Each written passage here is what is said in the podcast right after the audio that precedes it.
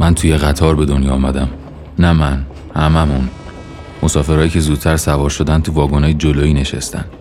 آدما تو قطار می‌خورن میخوابن کار می‌کنن می‌کشن می‌کشن و در نهایت میگن قطار یه جایی وارد یه تونل میشه که کسی از بعد اون تونل خبری نداره. من الان توی یکی از واگنای وسطی قطار توی کوپه متوسطم. از کوپه ما بدتر هم هست. تو کوپه های پایینی بعضی نهارشون از تو سطل آشغال کوپه های جور می‌کنن. یهو صدای همه همه اومد و بعضی از مسافرها از واگنای جلویی شروع کردن به دویدن سمت ته قطار. داد می‌زدن می‌گفتن تونل. کنار من یه آقایی نشسته بود که با دیدن این صحنه بدون اینکه تونل رو دیده باشه اونم شروع کرد به دویدن. من نمی‌دونستم باید چی کار کنم.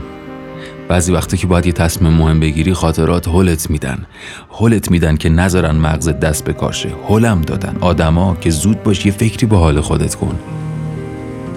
از اسپیکرهای سخفی قطار اعلام کردن. مسافران محترم تا تونل 19 ثانیه زمان داریم. خونسرد باشید و از امکانات لذت ببرید اما اصراف نکنید. 19 ثانیه زمان زیادی نیست.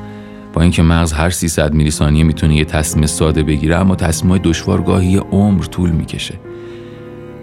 به نظرم میومد تصمیم قابل اجرایی تو این زمان کوتاه نمی‌تونم بگیرم. تا محاسبات قشر جلویی مغزم به لایه های عمیق تر برسه و از بین سه گزینه روی میز یکی رو انتخاب کنه دو نیم ثانیه طول کشید و بالاخره تصمیم گرفتم که تصمیم نگیرم و بشینم سر جام. نشستم تا ببینم آدما چی کار می‌کنن. یکی شروع کرد به جمع کردن پولای کف واگن که از جیب بقیه میریخت. خانم جوونی رو دیدم که سمکش رو در آورده و غرق شده بود تو جنگل سبز پشت پنجره و شعر می نوشت. آقایی که رو صندلی جلوی نشسته بود رو بخار پنجره نوشت دارم میام پیشت مادر.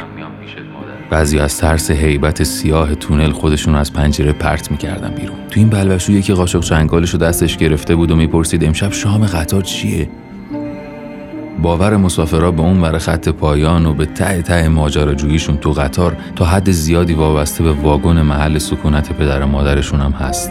بعضی از نمایندهای تامل اختیار مدیر قطار بالای صندلی وایستاده بودن و می‌گفتن این کروکی دقیق اتفاقات بعد تونله. یه زن و شوهر داشتن تند و تون بچه میفرستادن تو کوپه های عقبی و فریاد می‌زدن سر بچه ها می‌گفتن ما که نتونستیم شما سعی کنید خودتون رو به واگن آی پی برسونید. یکی می‌گفت دروغه تونلی در کار نیست.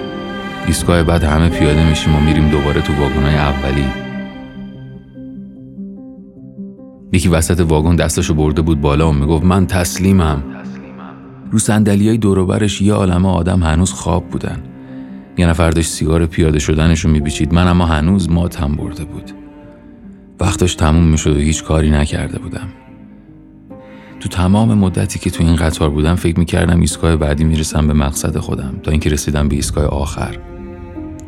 چیز زیادی تا پایان نمونده دیگه. هشت ثانیه. من مطمئنم شما هم تو یکی از کوپه های همین قطارین. هم قطار با ثانیه های باقی مونده می‌خوای چیکار کنی؟